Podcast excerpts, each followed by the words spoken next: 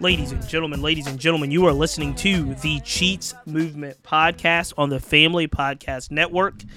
Today's episode is very special. We are continuing our series on education. We are continuing our series on Richmond Public Schools. And I have a dear friend who also happens to be the 9th District School Board member, Nicole Jones, joining the program. It is an in depth conversation. It is a impactful conversation and it is an interesting conversation. So, with no further ado, 9th District School Board member Nicole Jones on the Cheats Movement. Ladies and gentlemen, ladies and gentlemen, this is the Cheats Movement podcast. It is brought to you on the Family Podcast Network. Please, please take a moment to visit thefamilypn.com and subscribe. Today's episode is a continuation of a education series. We're talking education in Richmond. We're talking public education. I've got my dear friend, first time school board member. I am very, very proud of her. Nicole Jones representing the ninth District. What is going on, Nicole? What is going on, Mark Cheatham? Look, y'all are hot in the streets. I'm not even going. The school board seems Keep like has been has been turning up.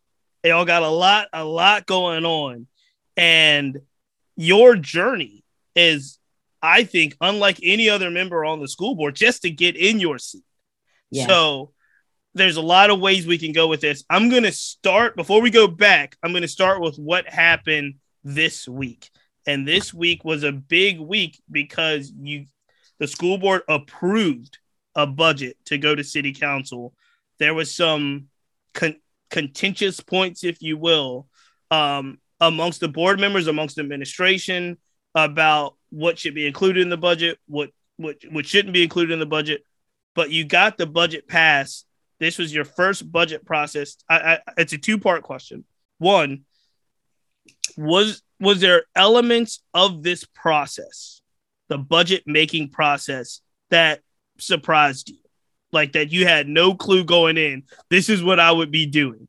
And then two, tell me about the budget. Is it a budget that you're proud of? The approved budget is it something that will benefit teachers, children, community? What about the budget that you're proud of? And and is the process? How was the process going? So, for starters, I think I need to share this now that we're recording that, you know, these are my thoughts independent of the school board. Absolutely. Look, we are here to learn. Gotta put that disclaimer Right. out there. We are here to learn. We are not here to cause any. Yeah. um, you, you can break some news, but we ain't causing no trouble. Yeah. Um, but going into the process, was there anything that I've never seen before? I would say no, but what Okay. I would say is is that it was the largest budget that I've ever had to work on. So being in my, you know, professional role, I do I deal with and see budgets on a regular basis. Um, but it was definitely and then like it's like 200 pages. And so I had never seen a budget, you know, document that big um, and just the time that it took to go through it and then understanding each and every line item. And for the record, I wasn't one of the two that went through every one. Um, that was said on Monday, you know, that there were two of us. I don't even know who it is that went through the whole budget document. Mm. Um, so shout out and kudos to them. But I did take time to go through it, you know, to try to compare and compass, com- compare and contrast um, to um, our priorities. And so we, you know, set some priorities that we would like to see individually as districts. And believe it or not, most of them were in common. Um, we had a lot in common. Um, but were there things that I um, seen in the budget that do I think it reflected everyone as a whole? Um, I'll say no, and I was clear about that on Monday.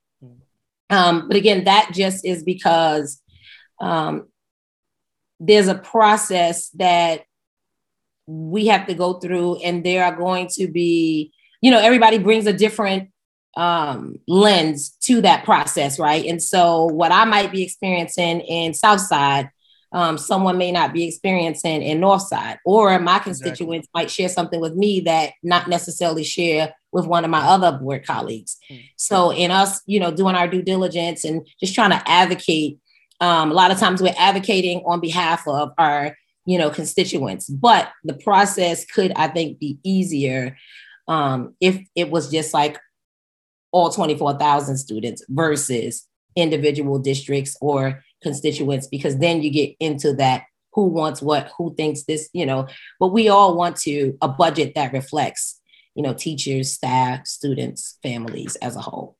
So, and you bring up a good point, and I want to ask about that because these marathon bills, marathon budgets, like you said, 200 pages of budget, and, and that's one budget that everybody has to find some common ground on, and everybody has to kind of try to carve out their their priorities as well. How do you even go about approaching something so large? I know at the state level or even in Congress, we have you know, a very large staff, Mm-hmm. a very large staff that's going through sections. They don't take it all together. They Yeah. have we have 10 people, and they're like, yo, you take this section. So how do you like school board obviously doesn't have that personnel, doesn't have that level of support, and you've got a massive, massive budget. How did you go about approaching seeing what priorities and, and how you know going through it and making sure that you felt like you got the gist of it? Yeah, I think I, I started one just to go back. I feel like we don't even have enough time. Like there's never enough time during a budget process because you're meeting deadlines. Again, even in my day job, you know, we have a timeline. And so the back and forth, the back and forth, we just don't have enough time when you have large budgets like that. Um, but I essentially started off with what the superintendent presented. Mhm. And then what he presented, I kind of then went from there and dissected all of the information that he provided and looked at, you know, what was happened, maybe the last year's budget to this year's budget, asked questions, and then also um, compared to maybe what schools may have not received something or what was in the budget that didn't get a chance to, you know, get it get get fixed or taken care of. And I use that as my basis to then Mm. build upon what it was that I felt I needed to see. And um, I got to, you know, the the, uh, the the consensus of, you know, here are my top priorities based off of once he sent it, made revisions. You know, we just kept kind of going back and forth through that. But again, it, it's tough. It's tough because you can't you can't get everything. There's just not enough funding, any way you put it. Mm. Um, and so, like, someone's gonna be happy, someone's not gonna be happy. Um, but my ultimate goal was for us to get as close as we could to, you know, at least have something that reflected what we say we do, which is practice equity across the district. So, and you represent the ninth district in the South Side. There's been talk for a while now um, about how residents of the South Side feel um, like, you know, kind of big city hall doesn't pay attention to their priorities on that side of town. Um, when you go into a budget process, and like you said, one of your priorities was equity, what do you look for to make sure um, that it, it's representative of what you think is important for for children, educators, community. What do you what, what do you look for? What were some of your priorities for the South Side? Transportation. Mhm. Um, Southside definitely struggles with transportation issues. Safe streets. Mm. Um, you know, extended day after school activities for students. Um, you know, learning that affects not just our black students but our brown students because Southside has the biggest growing population of Hispanics. Latino, yep. Um, and so making sure that all of that was reflected, you know, and then we still have schools that need a lot of work and renovations. Not that we don't have them across the district, but again, particularly South Side. Um, and most of the schools that are in my district are um, so we have I was gonna say we had three, but we have two new schools in my district, and then you know four others, you know, that have issues and concerns that need to be addressed. And so, just looking at that to see like where are we on the list? You know, what's happened? How long have we been on the list? Um, making sure that we have enough teachers and staff and counselors. Um, part of one of mine was also the social and emotional learning. I'm really big on that. I asked a lot about the restorative justice. I'm really passionate about that.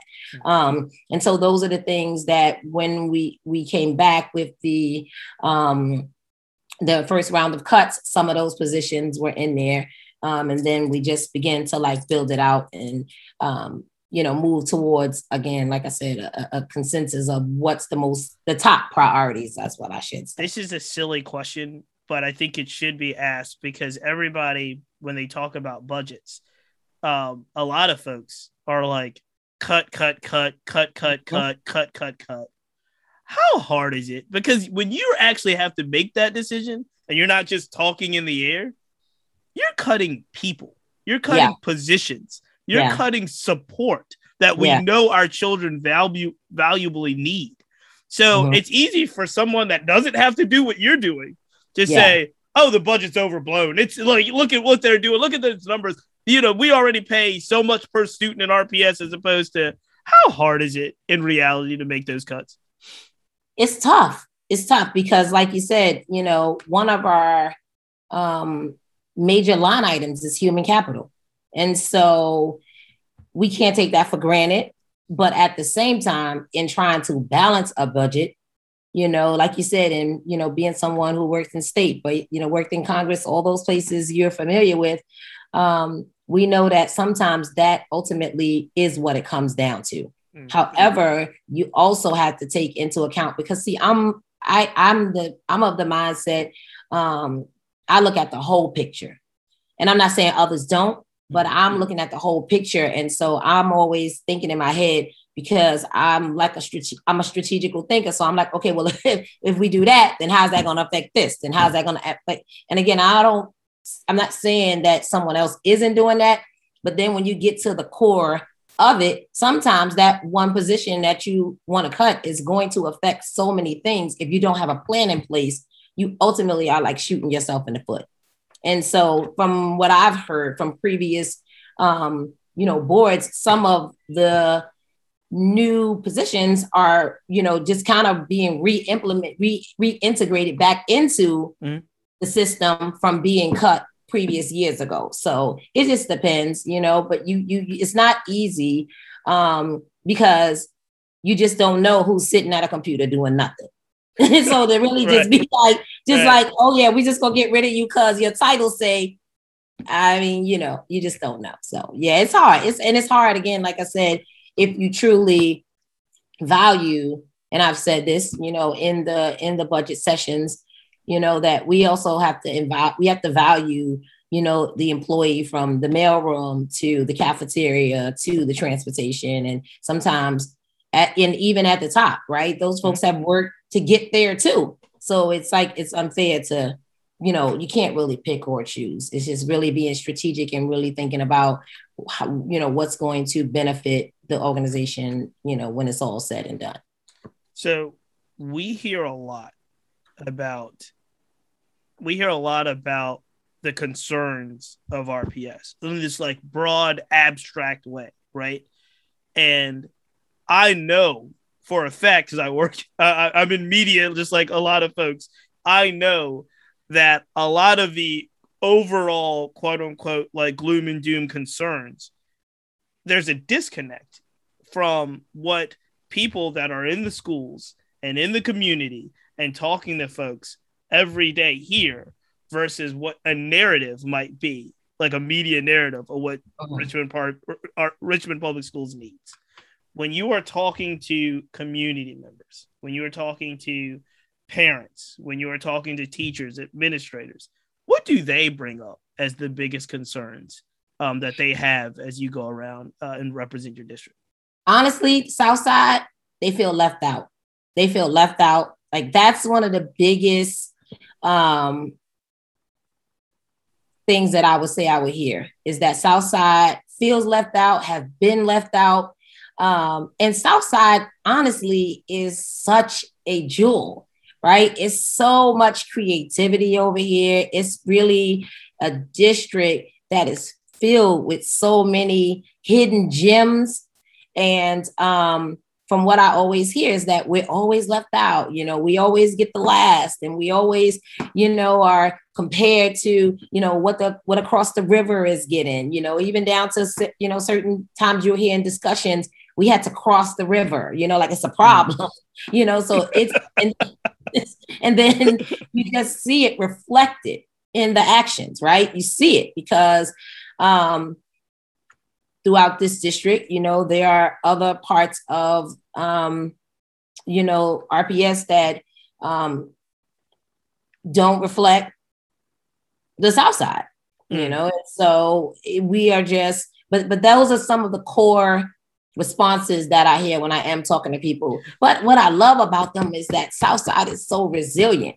And it's like, oh, okay, you're not going to give us, we're going to do it anyway. You know, and they build these communities I, that are just so cool and so dope and keep it keep it moving. I feel like that has been a running narrative for years. For yeah, years. Sure.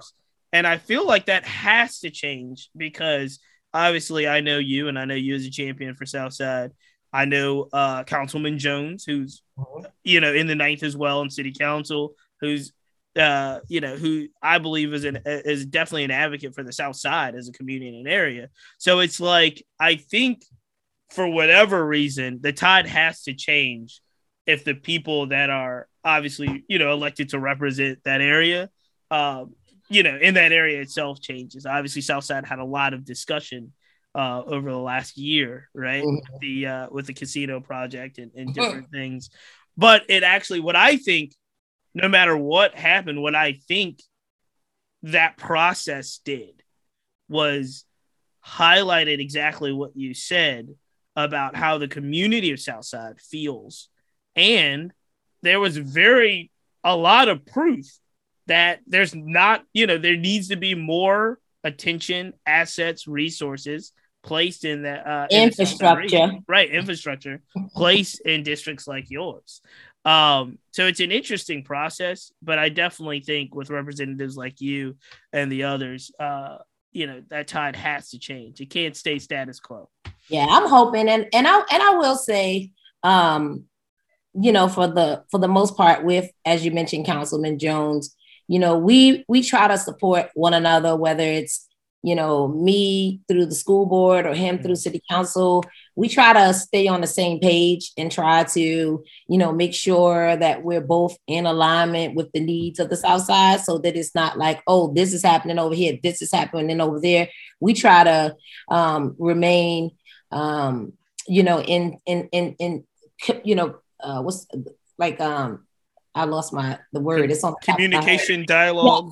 Yes, we try to stay in constant communication and dialogue. Yeah. Um, just about the things that are happening. And like he supports the schools, you know, mm-hmm. when things are happening, he pull me in when he's doing things, and just to create a presence. And so that, you know, folks can know who we both are, um, and how they can, you know, express their concerns to us because we are working diligently to address those issues. He's pulled me in on city council things like, hey, we want safe streets. I'm gonna bring the school board rep in here so that you can know that it's not happening. And so we're constantly, you know, um, working to get things moving. And, and I've seen some progress. We need a lot more, but that's part of it too. It's like, you know, it's the ultimate challenge of like if one side of the river or the district gets one thing, then it's like it's taken from another. So what we have to really do is kind of reduce this like, you know, mindset that gets created um, that if one area of the city gets something, that they're taking something from somebody else, when we know for a fact that these issues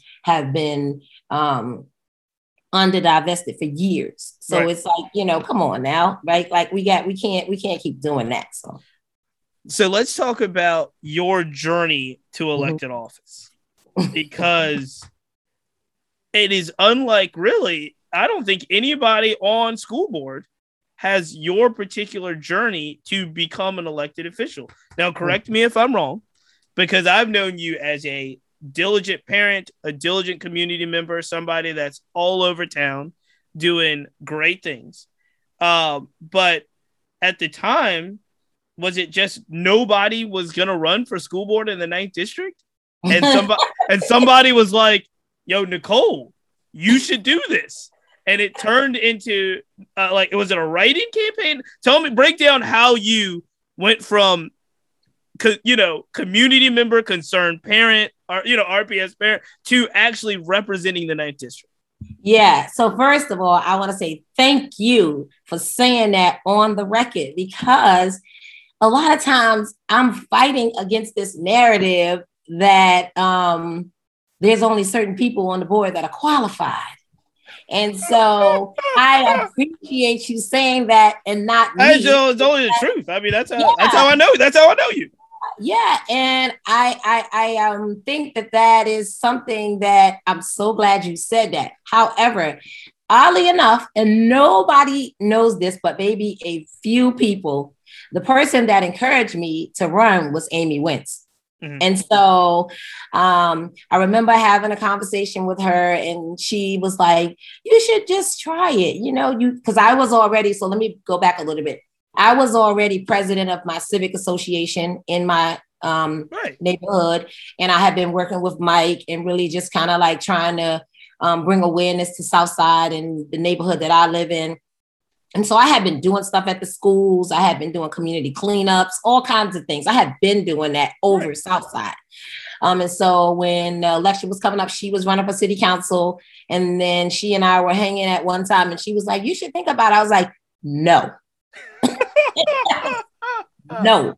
So she's like, Well, I mean, just let me get the papers. Just let me fill them out. And you know, you fill it out if you if you think. And I'm like, no, because I had no, I wanted no parts, no parts, chief. And um, she just encouraged me. And at the time, Linda Owen was running as well. Mhm.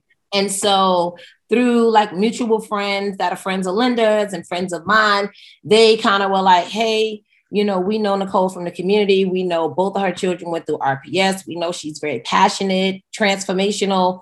You know, she would be a good fit. And so then Linda called and we start talking because Linda really didn't want to run again. She was just kind of Right. She was the incumbent. Yeah. Yeah. So she was deciding whether or not she was going to run again, but she didn't really want to just give it up if nobody was going to run. Mhm. And so then we had a lot of conversations. A lot of people that knew me knew her. And then she said, okay, I'm going to withdraw and support you. And so then we went through the whole process of me filing. And um, yes, I ran unopposed, but I still, you know, was out there connecting with people and Sure. getting to know people and just, you know, hence the rest is history. Uh, I sit here today, what, this is year two, Right. and it's been interesting. it, it's an it's an amazing story and one that from my perspective was one that the community was like you are the person and if Mhm. that happens um that's just that's amazing because people can't agree on anything. Yeah, yeah, and if they agree that you would be the perfect uh the right person at the right time to represent southside i think that is uh, a credit to um you know because again a lot of folks what for lack of a better term i'll say it this way and i'm not talking about anybody in particular yeah, but a, but a lot of folks look for entry into public service right yeah, and they say, okay, what's the entry point that I that I can start my career? And they pick school board mhm. because there'll be school board and city council, maybe there'll be mayor, maybe there'll be governor, blah blah blah, right? And some people, I know, I, I know a person that city council worked out, city council and mayor worked out really good, and because of that. I, because of that, I'm still, I, you know, I'm, I'm really happy about that.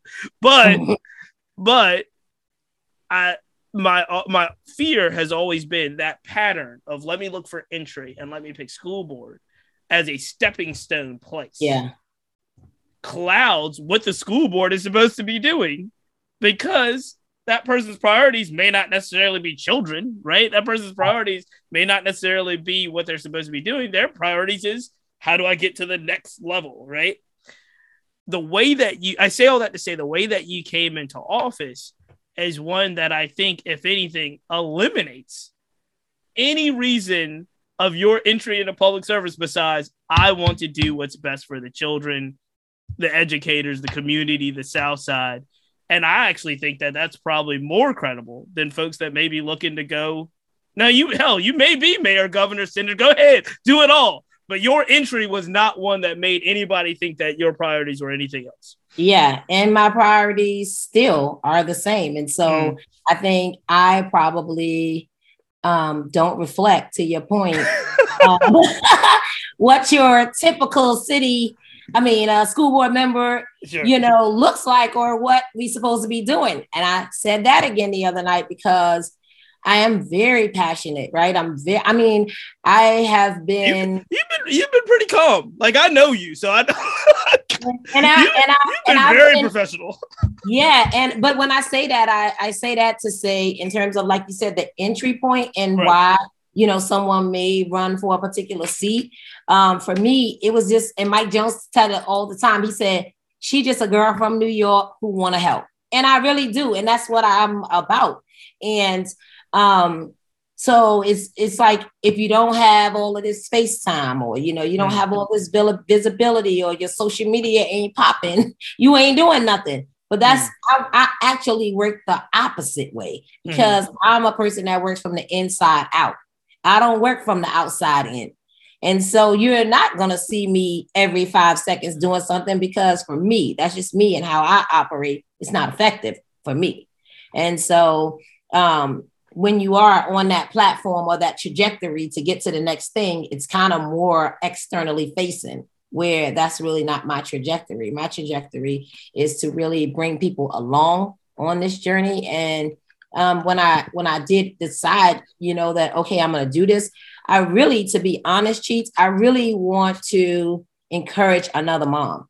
You Mm. know, I really want to do this to like if it's another mom in the ninth district that I I considered and Amy and all of them could tell you this, Mimi, all of them. You know, I just consider this as me holding space, Mhm. right? Because sometimes you have to come and you have to hold space for others. And so I consider it as holding space. And, you know, what we always say in our little group is like, but I have to show up. And so I'm constantly showing up because I don't know where that person is. And I don't know what the future holds. I'm not sitting here saying I'm not gonna this and I'm not, but Right. I just know that right now in this moment, for whatever reason, beyond me, I'm here to hold space. And a lot of parents don't even know what school board is. Mhm. And so, because they don't know what school board is, that is what I want to do in this seat is to help them understand that these are the people making these decisions. So when you come to school and they say your child did X, Y, and Z, and you upset with the principal, just know that the principal is only implementing what has been passed down. And a lot of times we don't know that. Mhm. And I'll even go on record and say, as active as I was, I mean, I knew Liz Doerr, right? Mhm. Because Liz and TJ.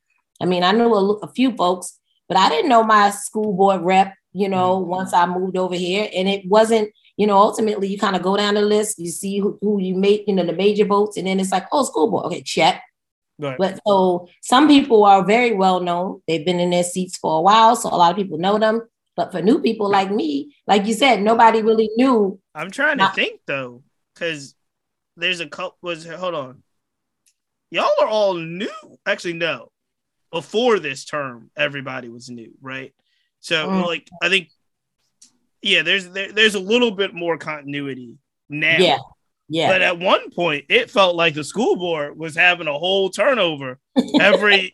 for real. It Yeah. was like new everything, new superintendents, new every new member on the board. Now Yeah. there's a little bit of um, I guess there's some seniority there once I think about people coming back. But there was some Yeah, time where it was like, and I think people don't really understand what challenge even that presents. A, a new superintendent with a brand new school board, with you know people coming and going, and you know I, I- I think Richmond has suffered um, a little bit just through not that, and it's not like a blame game. It's just there was a lot of new people and a lot of new administrators all coming in, and they were working on major big problems, and they're still working on major big problems. yeah, Um, I would be remiss if I don't ask you about how um, the recent burning of Fox Elementary just impacts things like the budget, things like the school plan. I know the administration had to to really work uh, for an unprecedented. Like when people say things are unprecedented, we overuse that word. But but Fox has been there since what, like nineteen? What was the year? It was like it was something crazy when they Yeah. were like Fox has been Been in more that than a hundred years. in Mhm. that place. Yeah, it was like nineteen eighteen or something. It's sounding crazy. So it's really an unprecedented event to, Right. to lose that school in the manner um, of a fire, you know, and having in the middle of the school year where everybody has to readjust, everybody has to allocate, uh, you know, how has that affected, like, just looking at the future of RPS? Because now it's not like we have to build a school, let's put it on a plan. It's like we have to replace a school Right. in real time. Yeah. Um, well, I would say, you know, for one, Fox is one of those schools that affect more communities than people realize. Chloe went to Fox. You know, I was a Fox mom. I was a Fox, you know, on the PTA and all of those things that Fox provided for her to be able to continue her education, you know, in RPS. And so I get it when folks are like, this is more than just a fire. I get it, you know, and I understand and I agree that, you know, nobody could predict that that would happen. That was insane. Yeah. You know? yeah. And I think what we have to do is just come together and just figure out how to move forward um, and not um, discount or discredit, you know, all the things that are happening because there are multiple things happening in this moment relative to do we get a new school built? Do we get them, you know, how long are they going to be on virtual? It's just a lot of variables that factor into um, that school taking priority. And that's just real talk, Mhm. right? But then you had the other issues on hand, you know, relative to George Wythe and Woodville and all the other schools that were supposed to be built. But we're in line. Yeah. Yeah. And so honestly, for me, I know folks are like, it's not enough. I feel like we could do it all and we need to make it happen and we need to do it all. You Mhm. know, we need to do it all. And we, you know, it's going to require a lot of, um, you know, things to happen. But I mean, I would love for us to just do it all. You know, it's no really, oh, this goes before this, this, but because there's so many, like I said, things that you have to factor in that you really can't even say, um, you know, and so as far as it impacting the budget, um, you know, I know right now there, you know, the superintendent is looking for temporary housing and looking to, um, you know, kind of do some work in one of the schools that we already had. Mhm. Um, and so again, I, you know, would probably be out of line if I said the money is there, right? Because Right. we- No, it's not. Yeah. They're, they're that it was seeking, they're happen. seeking these So- authorizations. And and so we have to do things to you know make sure that we don't also um you know um, you know take away from you know current priorities as well and not that fox is not a priority i'm not no, saying yeah, that yeah, it's, it's, it, it has to. It, like you said, it it was something that no no one could foresee, and now it has to take actually a precedented place because you have Yeah. so many kids that have to you know finish the school year and and, Yeah. and go virtual or or whatnot. Um I, i've got to ask because i would not be doing my job in this in this in you this realm. because you cheats and, and i wouldn't i wouldn't be doing my job in this realm if i did. There obviously relationships are always a big uh big point of contention on the school Mm. board.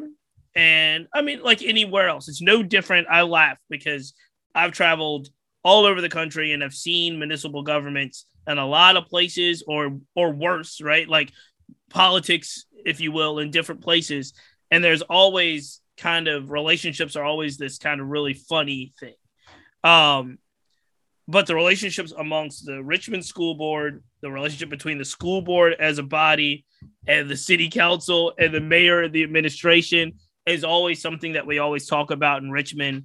Um, how would you describe the school board's relationship with each other? And how would we describe the school board's relationship with like the administration, Stoney administration, Jason Kamras?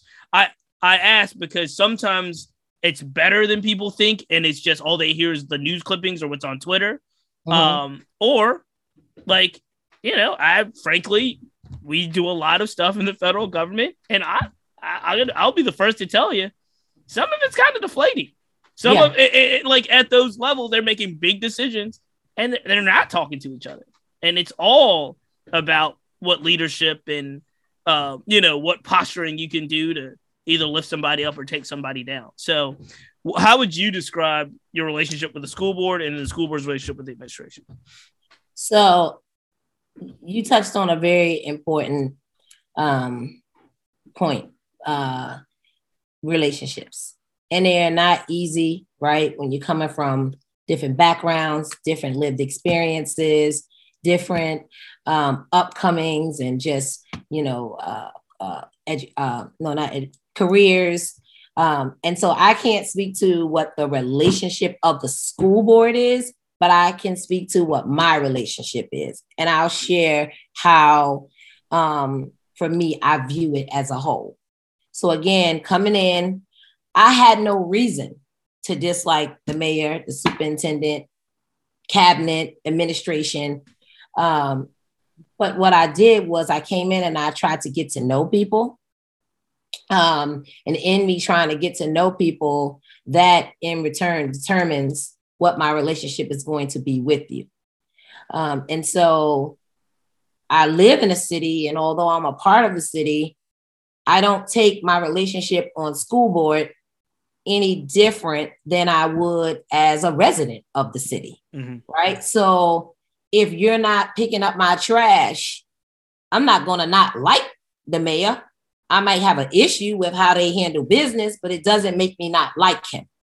As a parent, I might have an issue with a teacher or something, but it doesn't necessarily make me not like the superintendent. So I think what I'm attempting to share is that how I choose to personally build or not have a relationship with the mayor, city council, superintendent is on me as an individual. Mhm. And a lot of times, as you stated, when you look at city council or you look at school board or you look at the super, it just feels and seems very contentious. Um, and I think those are interpersonal, right? Relationships that we all have to work on. And so I choose because, yes, my job as a school board member to, you know, dissect the budget. You know, if things aren't going right, you know, I'm there to ask questions. I'm there to do my due diligence and follow the process of um, doing what I was elected to do. Mhm. But it's not for me to come in here and to have a bad relationship with you or a personal working. I have to detach from that because this is business. And so it's business, it's personal for me um, because, again, I'm still a mom. I'm still, you know, a resident of this city. So how I engage is is also a reflection of where I am. So that I know that was a lot. No, it's I- good. I was gonna add- I don't want to really speak to anybody else Yeah, yeah, no, no, I'm, I wouldn't do that. board can tell you, you know, like even when I came in and you know I stepped up to you know do the governance because I come in with they laugh all the time because I'm like we can do this, Right. like you know I want to come in with the kumbaya and everybody like girl go sit down somewhere, but how, how, do you feel communication has been to you? You're a school board member. How do you feel communication from the administration um, on down to from your chair on the school board on down? How do you feel like you're receiving it? Do you feel like you're in a position that you receive the information you need to do your job in a timely manner? Um, I feel like information is shared Mhm. um, relative to decisions that need to be made Mhm. across the school board. But I will say, and I've said this before, so this is nothing new, but I will say We're trying. We're trying to break news, Nicole. We're always trying to break news. Um, I will say that I do feel t- at times I'm receiving information after this the decision has already been made, and so Mhm. then when it's being brought to the remaining, you know, school board members, it's like I don't necessarily always feel like I had a fair shot in really being able to make an informed decision. Mm. So um, I do think that. Um, but in terms of communicating, in, in terms of um, like with my chair, I think we have a great relationship. I, Sure. I- when I say that, meaning if I have an issue, she's always available. I can pick up a phone and call her.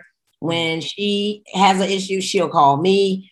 Um, I think the administration has been, we don't talk to them often, but like anything relative to any school in my district, you know, they call me immediately, they keep me in the loop, they let me know.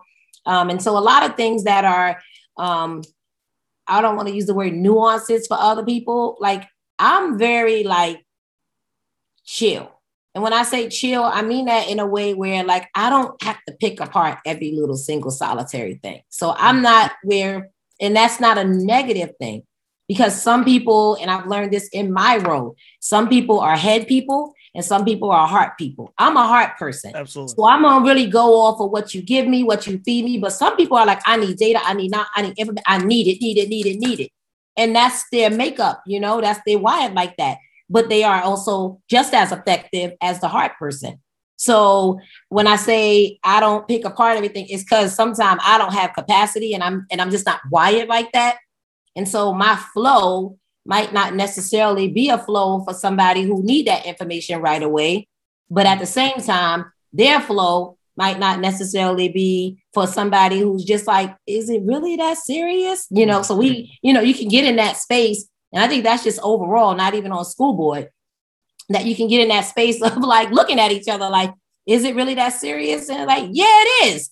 But it's serious because, but that's serious because of you know who you are and who your makeup are makeup is. So I try to um, not take things personal. I have at times, and when I and when I have, it's shown. Yeah, it's it's Um, impossible not to, right? Yeah, and but I, but I, but I, but I'm passionate about projects. It's yeah, but I'm to. growing to to not take them personal, and not because it's the democratic process or I can just treat people however I want. It's because it's just not that serious for me. I'm here to do what I gotta do, and in that, I'm gonna you know accept people for who they are, and I'm not gonna judge them for their limitations and hope that they don't judge me for my limitations right? Because it's all about that the limitations and the possibilities. And so I try to operate in that. And again, like I said, a lot of times it doesn't work for everybody, but it's who I am. And I mean, the people that know me know that this is me. Like there's no put on, Right. right? Like I'm not, you know that you've been knowing me a long time. You work with my daughter, everything. So, I mean, I, and that's why the reason why I did this with you because I know that you do I'm know not- me. I'm not going to steer you wrong. Um, a couple of uh, a couple quick things. Uh, Mm-hmm. Yeah, yeah, for sure. Want to get on the record um because this has been a lot of fun. Um, it seems as if, and a lot of this does have to do with pay and budget and retention.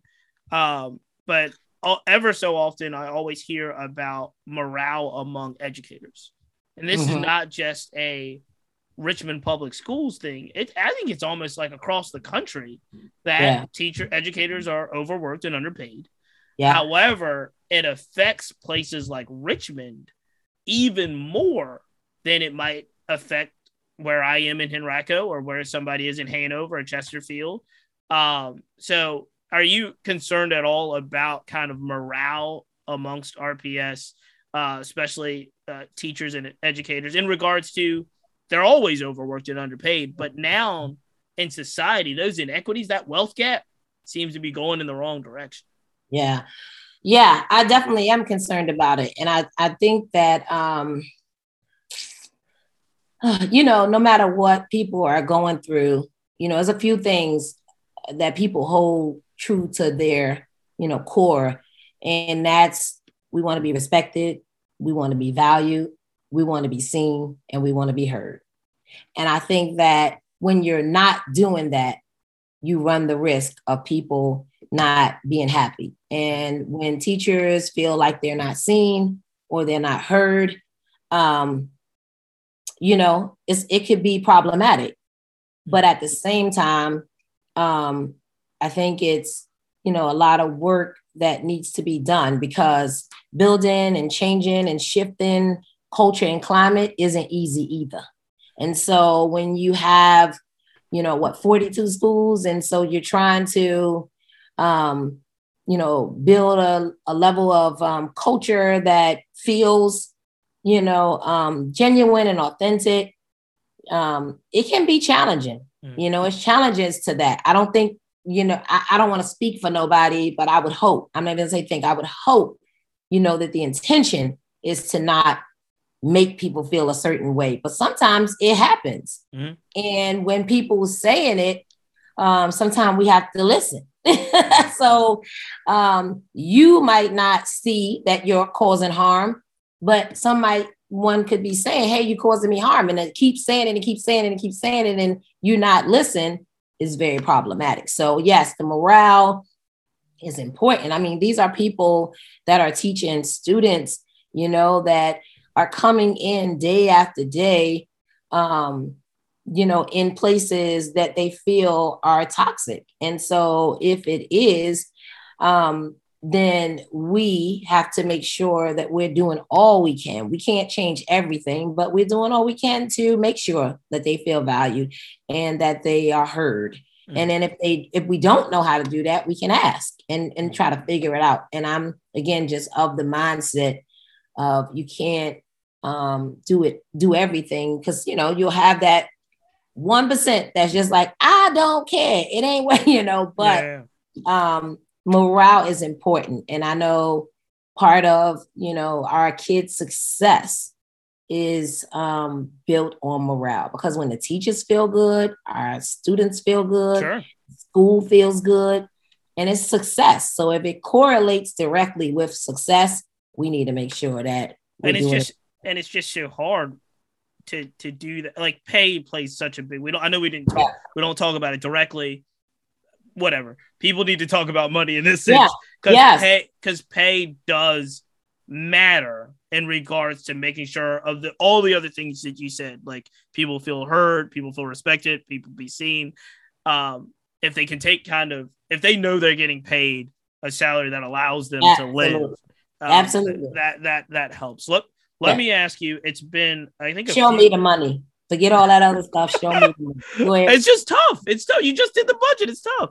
Um, no excuse though. So it's like, yeah, uh, it's been a couple. I want to say a couple months now since the first ever collective bargaining agreement. So basically, you you all passed a resolution on the school board that wasn't collective bargaining in a sense, but it was the ability to construct collective bargaining. And there's a long process that has to go uh, to, to to get to where people really think about kind of collective bargaining and, and negotiations and stuff. I, I, think it's a longer process, but mm-hmm. that first step was made a couple of uh, I want to say a couple of months ago, maybe mm-hmm. two two or three.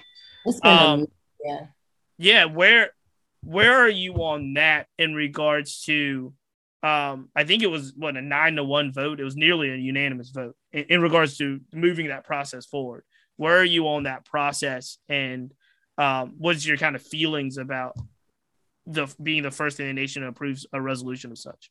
I think it was dope. I think it was dope. I think um you know, again, contrary to popular belief, it might have not seemed as though um everyone was for it.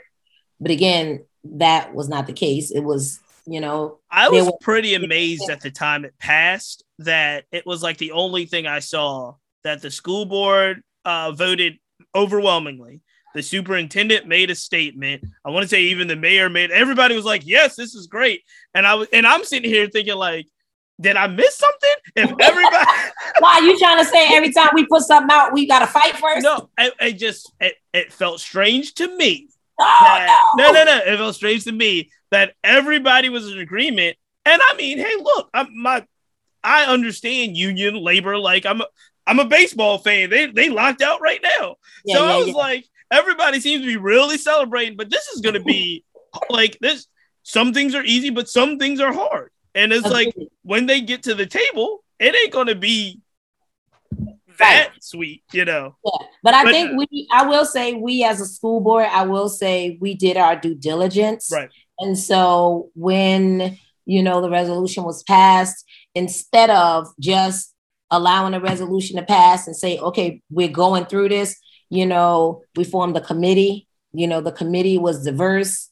It had two school board members on it. It had teachers. It had lawyers. You know, it had the right people on it.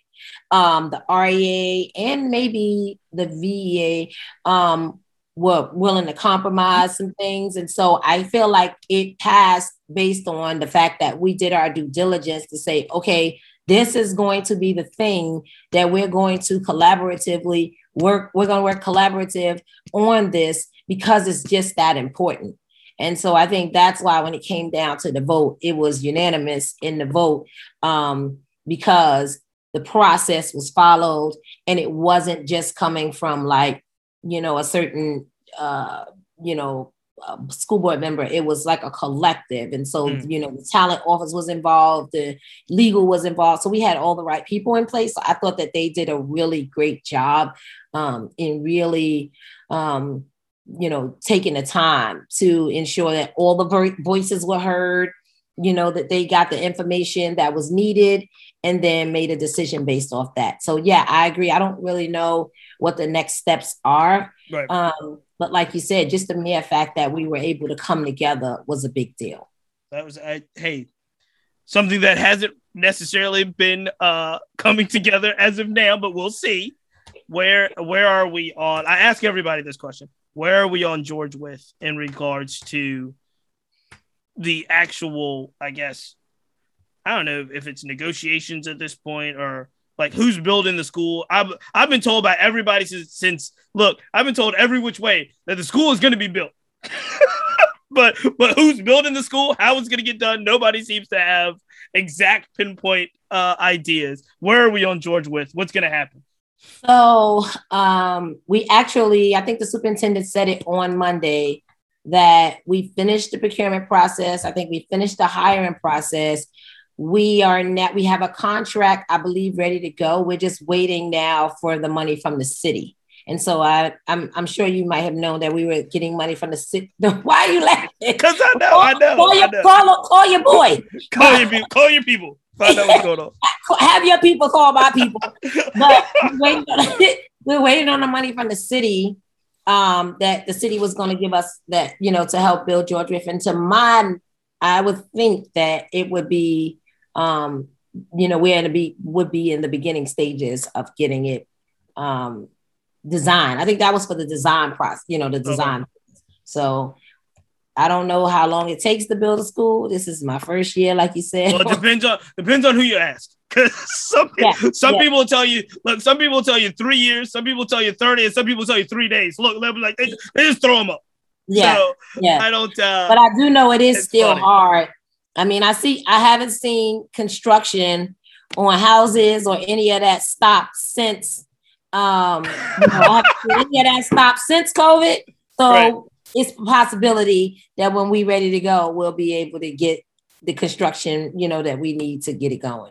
Well, I look, I hope, like you were saying, I hope and I think that the the last I don't know year and a half of yin and yang and back and forth and push and pull will get resolved in the future. Because I mean, again, this is something that everybody agreed on, right? The new they, there should be a new high school. yeah. Like everybody agrees that nobody's saying we shouldn't have a new George Wythe high school. Everybody's saying we should have one, and then just getting there. How yeah, we get there. Just, yeah, the issue is, is like just, who's you know, who's building it the size, you know, for however amount of students, you know, all of that. But Nicole, this has been a, this has been a lot of fun. Let me ask you last question: Are you having fun? Are you again? We talked about how you came on the school board. Are you enjoying your time representing the people of the ninth district? The people of the ninth district, yes, because ninth district is dope. And I'm gonna leave it right there. Yo, thank you so much for this. Um, I know that it's not an it, it's not an easy job. It is not a job that you get thanked for a lot. Um, and so it's one of those things where um, we want to let you know, obviously, that you're you know just stepping up and taking on that challenge is something that I think the people of the ninth district are well well served and better for because you are there and you are doing uh, really God's work. So Oh, thank you, Chief. I, I, I, love it. I love seeing, love seeing you, love seeing your wonderful family. Uh, whenever we can. It's been COVID, so we haven't been outside. I know, I know. you've been, you you've been outside more than me. I look, you've been outside more than me. I don't go outside. You know, I ain't really been out, but it's all good. I'll be out tomorrow, first Friday. First Friday, we celebrating that Art 180. So if y'all out, come out. Hey, uh, no, really, really appreciate you. And we'll end it here. Oh, we won't it here. Nicole, tell everybody you're talking about social. Tell everybody where they can follow you, find you, and keep up with stuff that's happening in your district. Yeah, so I'm at uh Ninth District Nicole on face- Facebook. I'm Nicole Jones on Facebook, and then Nicole underscore Nicole N I C O L J on social media. But I don't really post a lot of uh school board stuff on the Nicole J.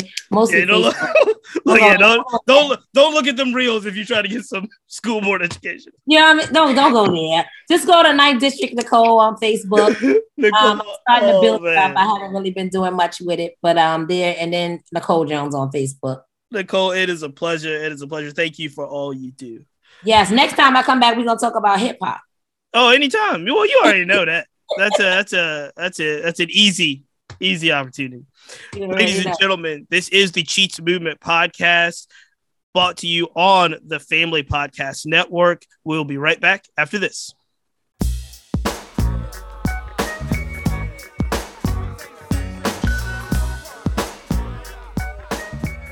There you have it, ladies and gentlemen. I want to thank Nicole Jones, my dear friend, for her time and her candor. This is a continuing series of public education, particularly Richmond Public Schools. Please go back and listen to the previous interviews. We've had Rodney Robinson, 2019 Teacher of the Year. We've had Kenya Hunter, formerly of the Richmond Times Dispatch. We've had Stephanie Rizzi. Now we have Nicole Jones. We are going to get through uh, an interview and have meaningful conversations with everyone from administrators to teachers to parents to obviously your representatives. So please keep it locked here. Tell a friend about the interviews and what you can learn about Richmond Public Schools in the process. It has been a lot of fun. Again, until next time, ladies and gentlemen, this is the Cheats Movement Podcast on the Family Podcast Network. We see it. Yeah. Yo, yo, what time the plane leaving? Right. See you at the airport.